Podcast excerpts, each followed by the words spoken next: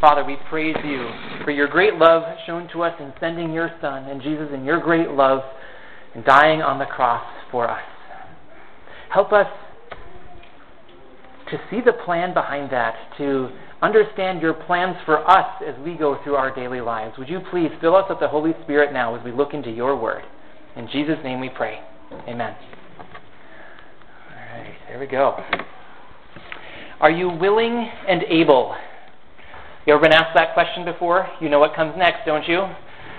They're asking you for something. Are you willing and able? Both parts of that are important. Um, I could be very willing to do something but not able. Let's say that somebody asks me to help them move, and, and maybe I just broke my wrist and say, Oh, I'd love to be able to help, but sorry, I'm not going to be much use to you. I just broke my wrist.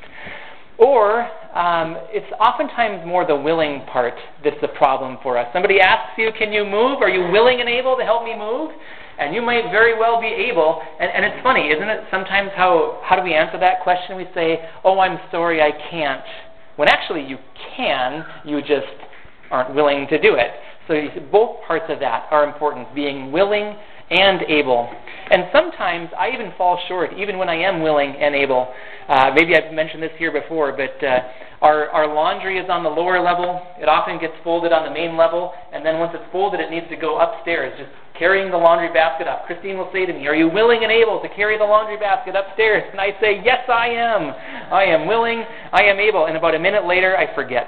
So, um, now, when it comes to Jesus, he is both willing and able to help us, and he never falls through on a promise. We're doing this sermon series in Matthew 8 through 9 in which we see Jesus doing a lot of miracles. That is, he's helping a lot of people. That's, that's one of the main points of those miracles. But we also see some really stuff, some important stuff in these two chapters about what Jesus wanted us to do in response to who he is.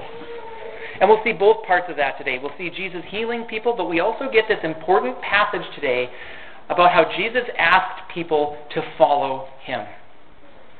Now, what's the point of following Jesus? Is it just that we would see cool stuff?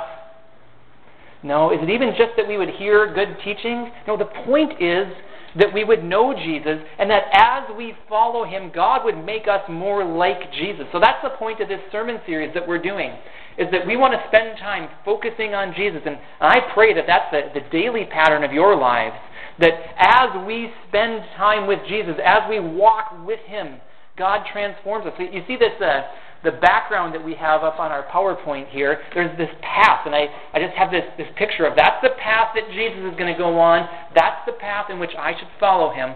And as we follow him, God makes us more like Jesus. There are all, every single one of us has areas that, that need to change, that God needs to work on in us. And that happens as we follow Jesus. Following Jesus is such an important topic in the Gospels. I've counted 23 times that, that Jesus told people to follow him. Why do you think Jesus said it so often? I think it's because he wanted people to follow him. Follow is a key word in the life of Jesus. It's a key word in the passage we're going to look at today. We all have priorities in life. We all make decisions every day about what we'll do, and really we're making decisions about what kind of person we're going to be. But do we make those decisions in light of what is eternally important? We're going to look at two short sections in Matthew 8 today. We'll see how Jesus was both willing and able to help. But what I want us to do as we look at these is I want us to look at our hearts. I want us to look at what, what God wants to do in us to transform us, to make us more like Jesus. Now, in my sermon today, I'm going to use the same three key concepts that I talked about last Sunday.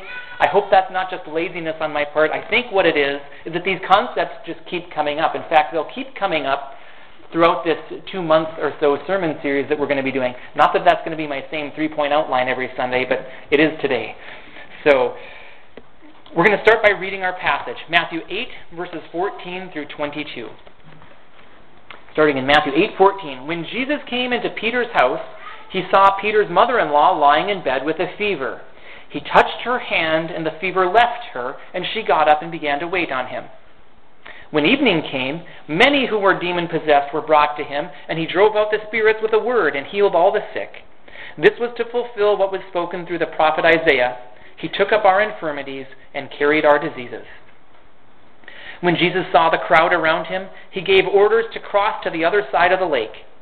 Then a teacher of the law came to him and said, Teacher, I will follow you wherever you go. Jesus replied, Foxes have holes and birds of the air have nests, but the Son of Man has no place to lay his head. Another disciple said to him, Lord, first let me go and bury my father. But Jesus told him, Follow me and let the dead bury their own dead. So, just like last Sunday, our first key concept today is compassion. In verses 14 to 16, we see that Jesus is very willing to heal people. And this is one of the things that we must know about God. He does see what's going on and He cares. Sometimes we, we forget that. Sometimes we have this idea of what we would like God to do in our lives, and if He doesn't do it, then we maybe assume that He doesn't care. But I, I don't think that's the case. You see, the point here is that Jesus did see the needs of the people and he was willing to help. In the case of Peter's mother in law, in verse 14, he saw her fever, he touched her hand, and she was healed. And many theologians have noted, and I think they're right to do this, how Jesus did this for a woman. That was something that might have been taboo in Jesus' day. But, but Jesus was very willing to go and give this healing to a woman. And then in verse 16, it talks about many who were brought to Jesus. There were people who were tormented by Jesus, uh, by demons, excuse me, and there were people who were sick. It says he drove out the spirits and he healed all the sick. And I'm just amazed at that word "all" in there. That, that Jesus was willing again to heal all who came to him with their requests. So I, I just want to stop there again and remind you what we said last Sunday that Jesus had compassion on people. He saw their needs and he cared. And it wasn't what we would just call spiritual needs. He didn't go to Peter's mother in law and say, Stop whining about your fever and start serving me. No, he cared about her. He touched her. He healed her. God wanted people to serve him. That's what Jesus wanted as well. But he also saw their needs their real physical needs, and he wanted to help them. Now, as I said last Sunday as well, that's a great model for us. We should be compassionate people. So, as we look at the life of Jesus and we want to become his followers, I want you to see these two chapters are filled with things that Jesus did. When he walked on this earth, he cared for people. Now he reigns in heaven, and we, the church, are the body of Christ. And we should go around with his compassion, caring for the needs of people.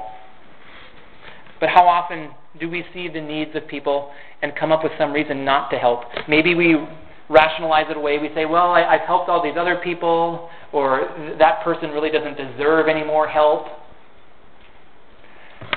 It's not exactly what I see Jesus doing in these chapters. I see him helping people, and I want us to be compassionate people who help as well.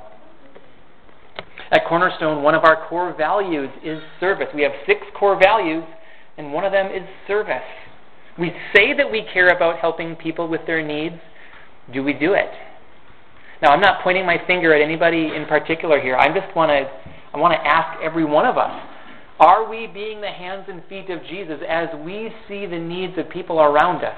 Are we willing to meet them? Again, it's easy for us to come up with reasons not to. It can be easy for us when somebody says, Are you willing and able? that we say, I can't, when really we just mean I won't.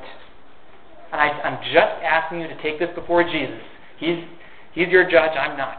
And I just want us to consider how we can serve, how we can shine as, a, as light like Jesus did when he walked on this earth. Our second key concept today is authority. Now, again, it's the same as last Sunday. And what we see in Matthew 8 through 9 is a pattern. Jesus saw the needs and he had the power to help. He was both willing and able.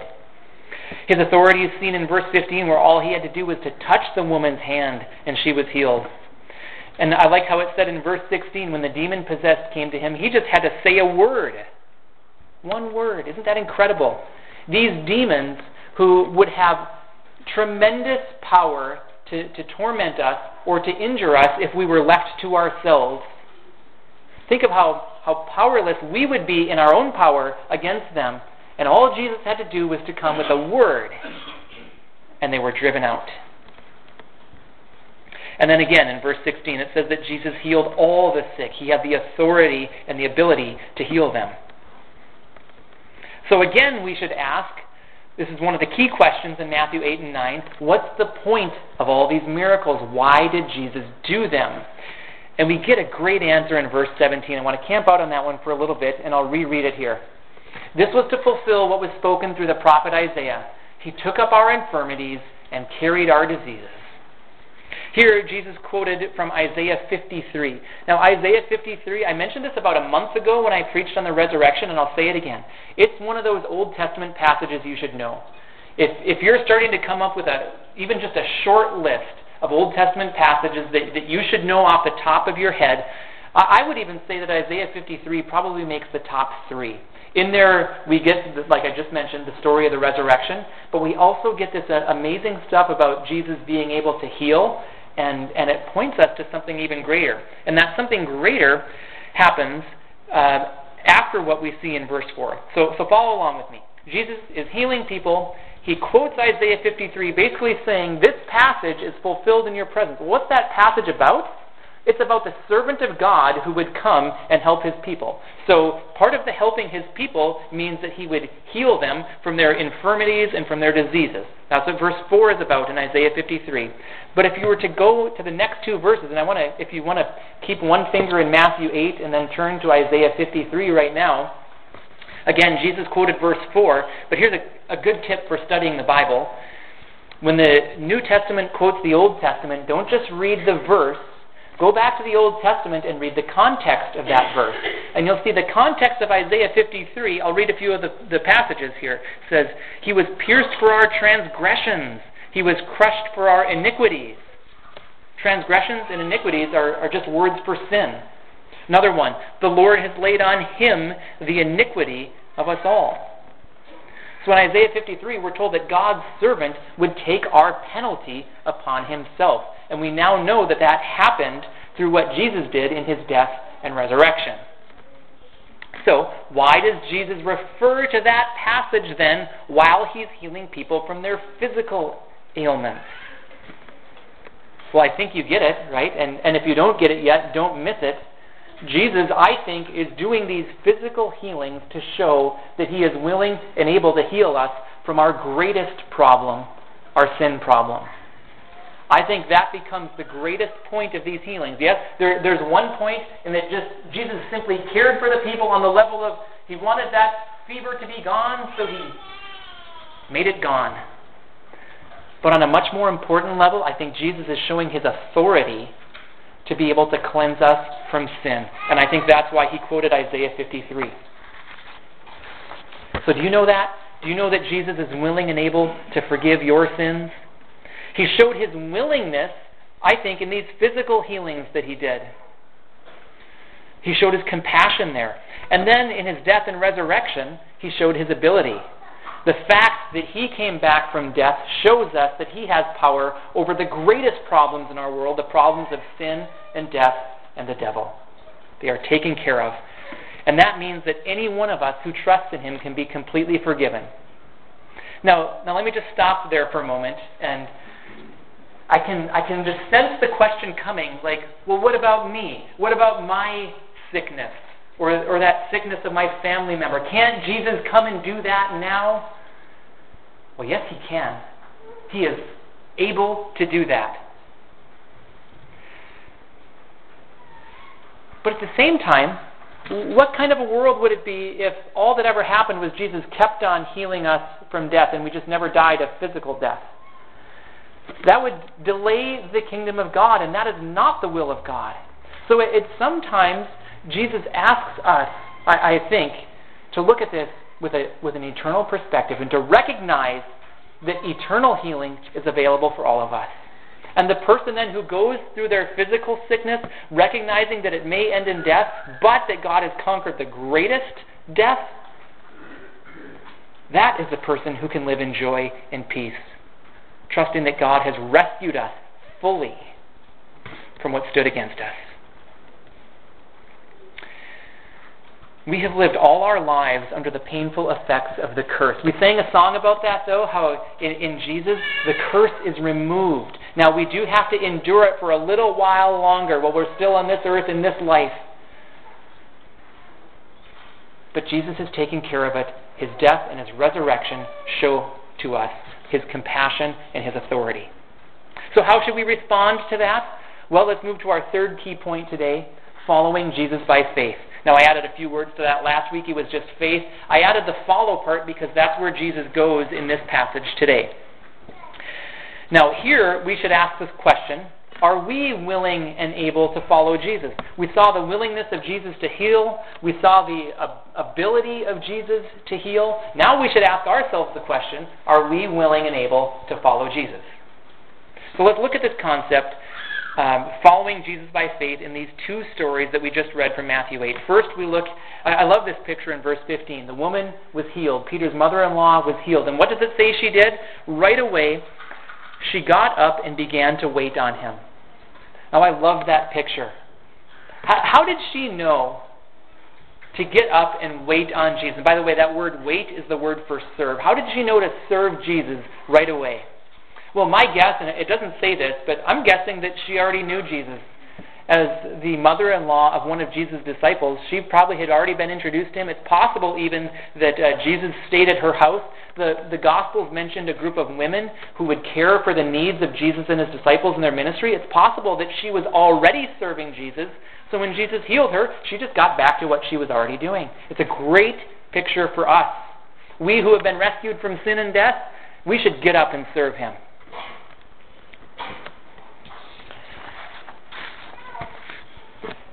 So that's one picture of how this was supposed to work. Jesus showed his compassion and authority. She responded with service. Let's look at a little bit more closely now at what we see in verses 18 through 22. That second story. In verse 18, it says that Jesus gave orders to cross to the other side. This wasn't a, hey, if you're not busy, you might consider coming with me sort of a thing. It was more like, I'm going that way, and if you're with me, you'll come with me. That, to me, helps frame the responses that we're going to see from these two men who came up to him. So we see these two men, and uh, one theologian called them potential disciples. So think about it. There were. Do you know that the word disciple in the Bible didn't always just mean the 12 disciples? Sometimes it means that. But there were also larger crowds that were following Jesus, and they could be called disciples. And some of those disciples would be considering whether they wanted to enter into a more committed relationship with Jesus. So I think that's what we see here with these two men who came up to Jesus. And again, Jesus gave orders that they would follow. Now, some theologians like to speculate as to whether these two men ended up following Jesus or not. It's pretty interesting to consider, but we're not told here. And therefore, it must not be important for our purposes to figure out whether or not they did. What's the important part then? It's for us to consider how we respond to Jesus by faith. So let's, let's look at our hearts as we look at these two men. The first one was a teacher of the law from verse 19. He said that he would follow Jesus wherever he went. And if, if that was true, and if he meant it, and if he did it, that is a great picture of discipleship. In fact, it gets at the very heart of the gospel message because if we follow him, what will we do? We'll hear from him, we'll learn from him, we'll place our faith in him. And as we do that, what does God do in our hearts?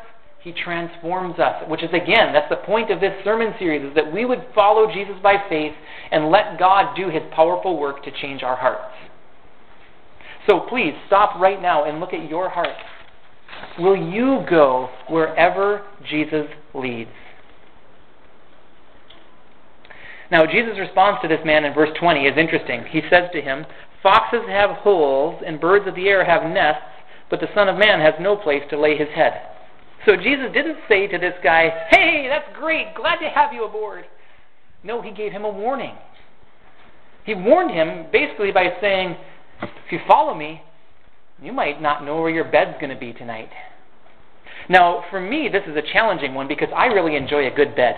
And let me tell you a story about this. Our family took a trip to Yellowstone this summer, and we, Christine and I had a very short conversation about whether we would get a campground or a hotel. And here's how that conversation went. Christine said, It'd be cheaper for us to get a campground. And I said, I want a bed. Okay. Um, Do we do we have? I'll just I'll just keep going on this. Um, I'm going to raise my hand already. Do we have any other pillow snobs out there? And by pillow snob, I mean you travel with your own pillow. You travel with two of your own pillows. You travel with three of your own pillows. That's me. I do not trust anybody else's pillows. And if I if I have room and I make room, I travel with three of my own pillows. So for Jesus to say to this guy, hey, the Son of Man has no place to lay his head, I, I might hear that and be like, okay, second thoughts are coming through my mind. I, I'm not sure I want to go to the other side of the lake with you. Now, let me say it this way following Jesus might very well mean that we give up things in life that we want. That is part and parcel of the gospel message because we were not headed on the right path on our own.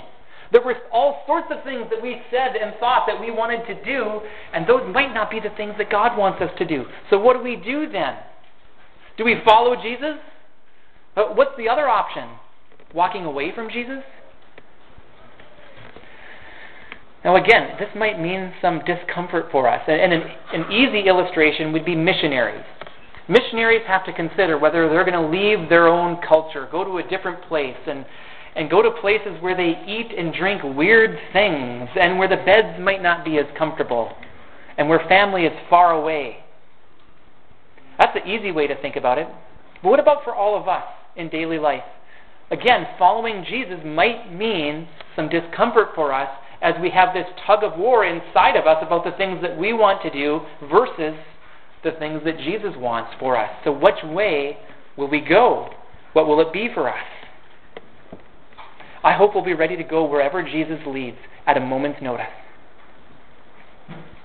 Then let's look at this second man who considered following Jesus. In verse 21, it says there was another disciple who came to him.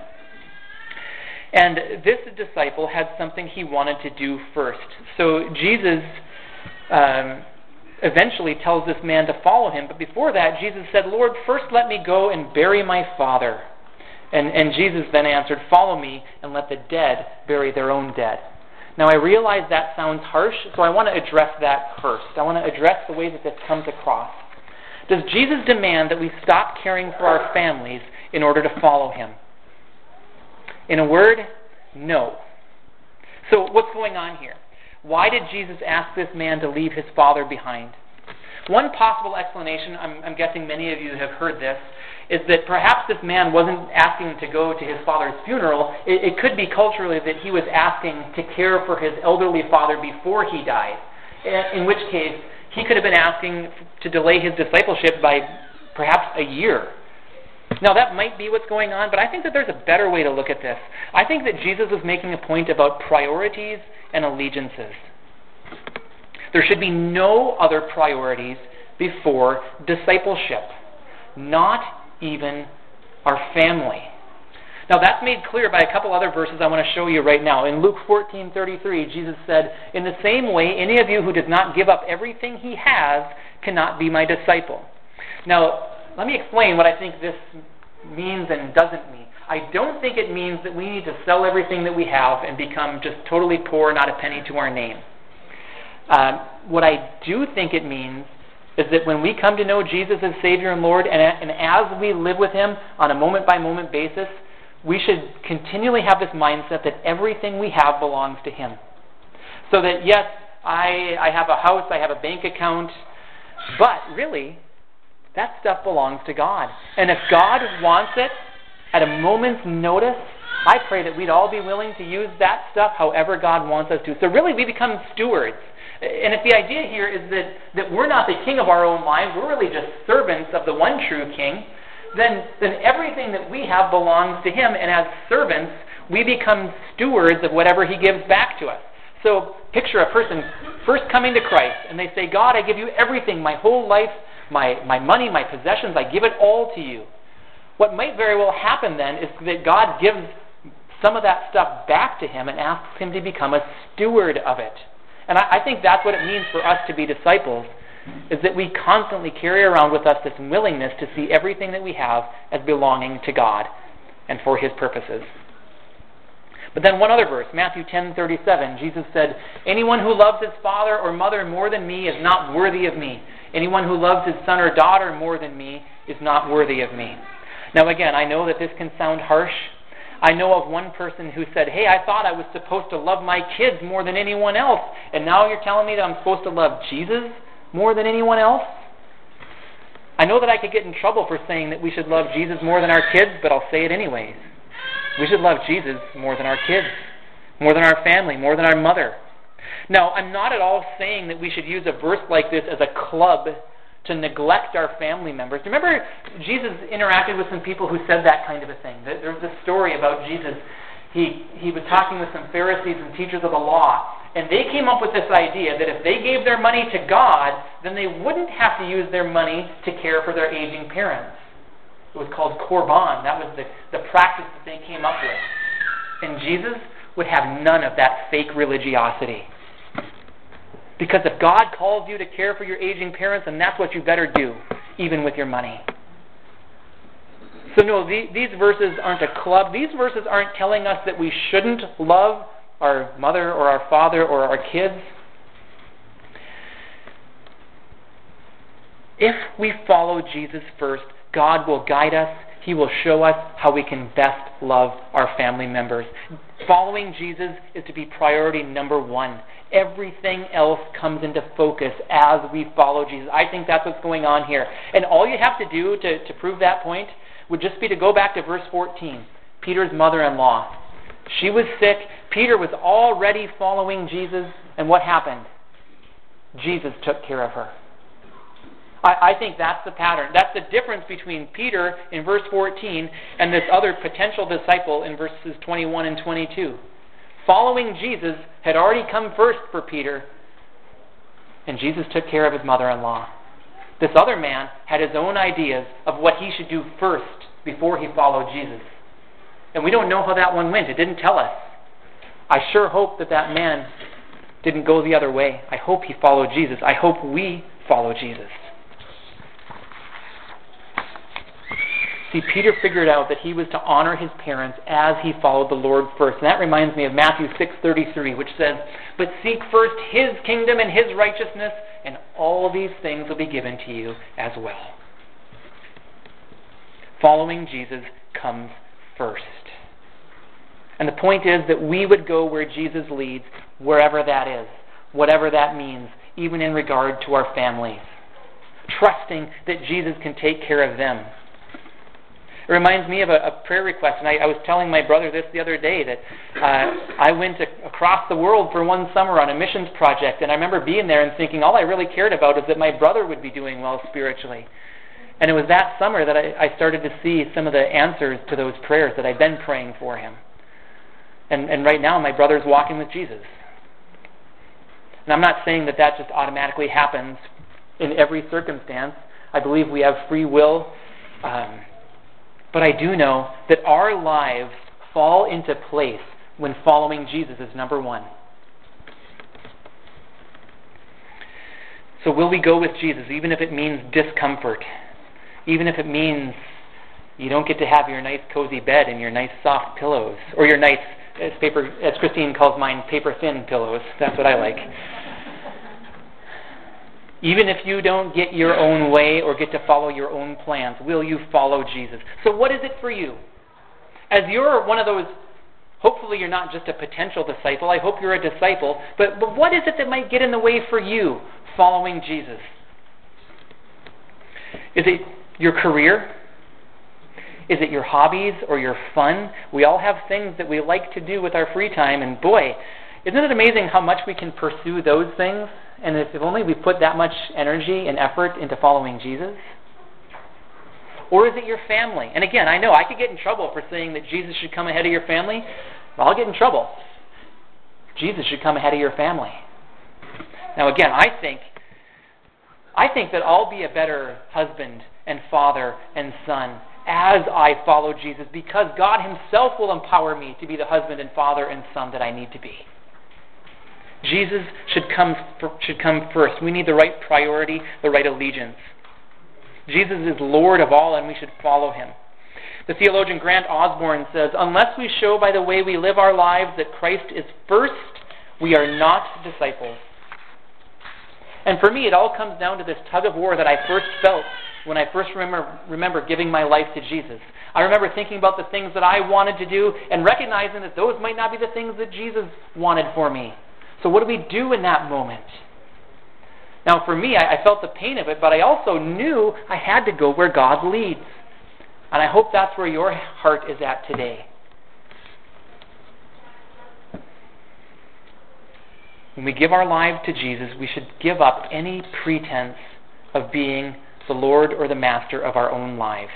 We give ourselves to Him. We follow Him. We trust that that's the best life for us, the one that will bring us the most joy and peace. You see, in this world, I think all too often we want to live for what's fun or for what's good for me. But you know what? That's not the most important thing in this world. God will give us love and joy and peace as we follow Him. I promise you.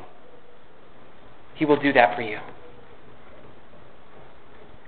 So let's take a step back now and, and let's look at this passage as a whole. I'm going to put these three key concepts back on the screen the compassion of Jesus, his willingness to heal people. We saw that a couple of times here. The authority of Jesus. All he had to do was speak a word, all he had to do was touch the woman's hand. He's already died on the cross for us and risen again, so we know, we know that our sins can be forgiven. His compassion and his authority make a powerful team, and it shows us the love of God, and it shows us that we should follow Jesus by faith. And that's the crux of the matter for us today. Will we follow Jesus by faith? Even if it means we might have to give up some things we want, even if it means we have to give up our pillows. Will we follow Jesus and let him be the number one priority? And one of the best ways we can ask that question, um, about 10 years ago, my first sermon at Cornerstone, when you guys are figuring out whether to hire me or not, I, I gave a sermon and I called it um, number. It was number one versus number two. Jesus should be number one in your life, but think about what's number two for you. So think about what is it? Is it your family? Is it your career? Is it your hobbies? Your pursuit of pleasure? What is it for you that that might sometimes fight for that number one spot in your life? And I just want to urge you Take whatever that is and just lay it before Jesus and say, Jesus, I'll follow you. You, you give those desires to Him and see what He gives you back. See what He will allow you to be a steward of. And in, in regard to family, He will strengthen you to be the best family member that you can be. In regard to hobbies or fun, there maybe there need to be some things that go. Maybe you hear from Jesus, you know what? That particular thing that you're doing so often is getting in the way. And, and maybe you don't need to give it up completely, but maybe you need to just lay it before Jesus and say, What would you have me do with this? Whatever it is that's number two in your life, I just want to urge you to lay it before Jesus and commit again to following Jesus. He should be our number one priority. He is Lord of all, and we should follow him by faith. Would you pray with me? God, we are grateful that that you lead us. Jesus, we thank you for coming to earth and saying 23 times, at least in the Gospels, follow me. We pray that we would heed that call today and that we would be disciples, that we would be those who know Christ Jesus as Lord and continue in Him. God, would you do your wonderful work to root us and to build us up and to strengthen us in the faith? May we be people who keep following you with thankfulness trusting that you will lead us into what is good and right, that you will lead us into your will. And I pray that we would have joy in that as we follow you. Thank you, God. Please strengthen us to be the disciples you want us to be. In Jesus' name we pray. Amen.